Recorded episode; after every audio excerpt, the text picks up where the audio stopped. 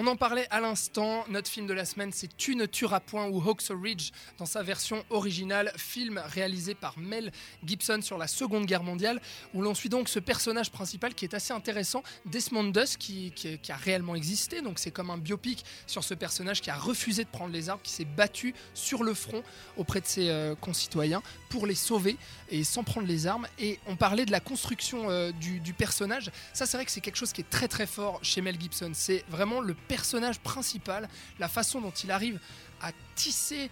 Mais l'histoire de ce gars-là, euh, on l'avait vu dans Apocalypto aussi, euh, et puis dans Braveheart, bien entendu. Il y a une attache au personnage principal qui est assez folle. En très très peu de temps, il arrive vraiment euh, à, à nous faire comprendre qui il est, à nous attacher à ce personnage, Thomas. Mais, mais je pense qu'il a appris ça de, du, du gars qui, qui, qui il doit beaucoup, de George Miller, réalisateur des Mad Max, parce Mhm. que qu'est-ce qui fait la particularité de cette quadrilogie? Enfin, la trilogie, parce que le dernier est un peu à part, euh, c'est euh, c'est la force du personnage incarné par Mel Gibson.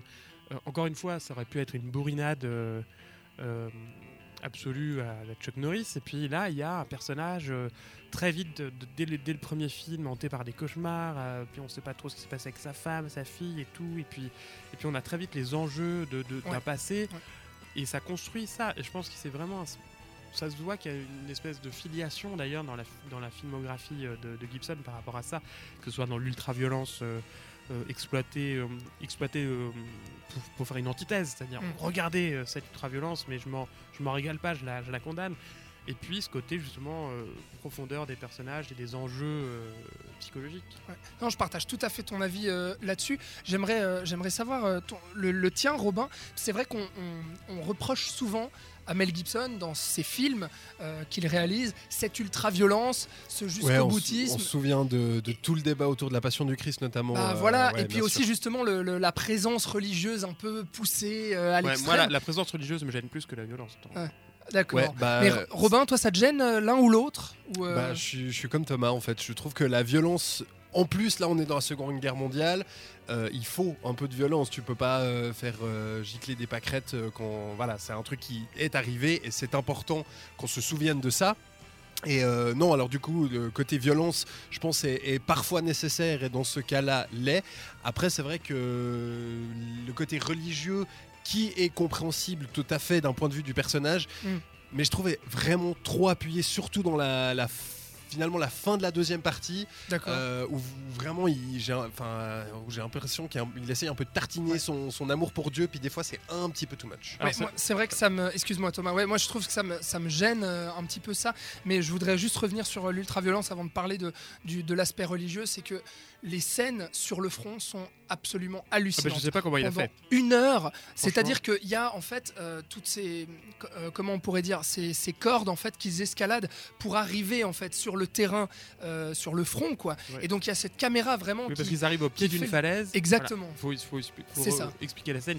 Ils débarquent sur une plage, ils doivent escalader une falaise, c'est le fameux ouais. Oxo Ridge, c'est la falaise Oxo. Et, euh, et donc en haut de la falaise, il y a les Japonais qui les attendent pour les tuer. Et là, il y a la caméra vraiment qui fait euh, tout un travelling avant. En fait, on, on- on monte avec Ouais. les personnages et quand on arrive sur le front, il y a ce plan. Ah, moi j'ai une sensation physique Oh, sur cette scène-là. Je voulais pas y aller quoi. Ouais, J'étais dans la salle, je non, non, mais y allez pas, moi j'y vais pas. J'avais vraiment l'impression d'y aller avec eux.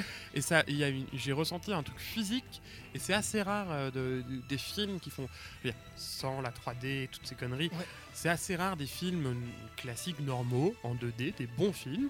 euh, de faire ressentir comme ça un truc éminemment physique quoi où t'es pris dedans Tu peux pas avec les t'échapper soldats en fait. Tu peux pas t'échapper toi aussi t'es un bleu qui sait tu comprends pas où t'es tu sais pas où tu vas mais tu sais que tu vas en chier en fait Ouais. Et alors, ça, ça dure euh, une heure, euh, Robin. Pendant une heure, on suit ce personnage qui va sauver euh, tous tous ses, euh, tous ses camarades, en fait, tous les soldats.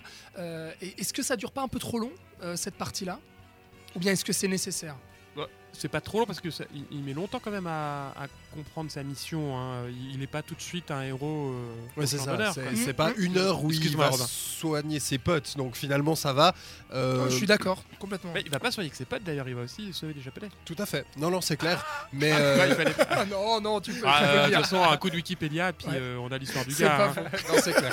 Non, C'est alors euh, franchement, c'est pas tant la durée. Encore une fois, euh, je pense que c'est aussi un point qu'on va aborder maintenant. C'est justement cette omniprésence, je trouve, de cet aspect euh, religieux, genre voilà, c'est Dieu qui me permet de faire tout ça, et donc euh, voilà, je peux mais- comprendre au niveau du personnage, mais je trouve qu'il y en a un peu trop en fait. Non, moi je suis, je suis- après- je suis pas d'accord là-dessus. Moi je trouve que tout est justifié, c'est-à-dire que au-delà du fait qu'il s'en remet vraiment à la Bible, à un prêtre ou à quoi que ce soit, je trouve qu'il s'en remet à, à des valeurs profondes euh, qu'il va pas trahir. Seul, enfin la seule fois, c'est à la toute fin en fait, où au final il va trahir une certaine chose. Alors je le dis ici, bon, éteignez votre radio euh, si vous voulez pas euh, connaître euh, un certain dénouement, mais je veux dire, il y a ce moment très très important où on lui dit mais euh, bon, demain va falloir aller euh, retourner sur le front. Euh, Est-ce que tu y vas? Parce que bon, euh, c'est samedi.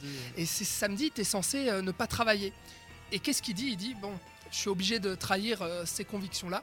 J'y vais. Alors c'est vrai que euh, trahit quelque part euh, ce qu'il a, qu'il prôné pendant tout le film, mais au final, c'est cohérent avec ses valeurs humaines. C'est-à-dire que ce qui prend le dessus, c'est le fait d'aller sauver des vies. Au final. Voilà. Alors, là, du coup, tu fais une bonne démonstration de ce qui pourrait être reproché au, film, je trouve.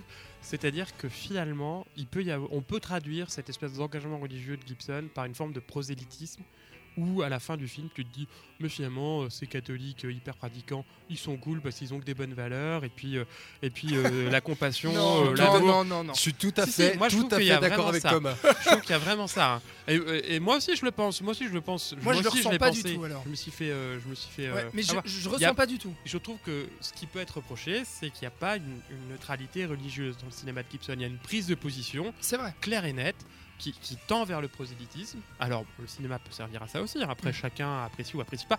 Moi, ça me gêne un peu. Si, si on, si on, on dé- si on, on explose le fait religieux pour le critiquer, ou à la limite juste pour l'exposer, pour, pour une, dans en démonstration, Mm. là ça va. Là, on- il y a quand même à la fin une allégorie totalement christique euh, Oui. du, du gars. Moi, c'est ce qui me gêne un poil. C'est vraiment euh, cette toute fin avec le plan. Il le- s'él- il s'élève avec, avec les stigmates aux mains et tout, tel, tel Tout- un Jésus brancardé, ça fait un peu beaucoup. C'est Ouais. le point négatif du film d'ailleurs. Ouais, ça c'est vrai. C'est C'est- c'est c'est le vrai que seul ça- reproche que j'ai à faire. Ça, Robin. ça fait un petit peu, euh, voilà, c'est regarder comme euh, ces euh, chrétiens sont bien, ils prônent les bonnes valeurs, alors qu'en fait c'est censé être une valeur humaine. Je veux dire, c'est pas parce Voilà. que t'es chrétien que tu Oui, vas mais- aider ton prochain. oui, mais- C'est parce que non, non, laisse-moi finir. C'est parce que t'es humain que tu dois aider ton prochain. Et par le fait de ce qui est amené ici dans Tu ne tueras point et notamment sur la fin, ça fait vraiment tout le monde est méchant, mais le chrétien là au milieu, bah il est plutôt pas mal, tu vois. Ouais, ouais, Ah, on je peut, on peut d'accord. Ça comme ça. Non, moi j'interprète pas ça du tout comme ça.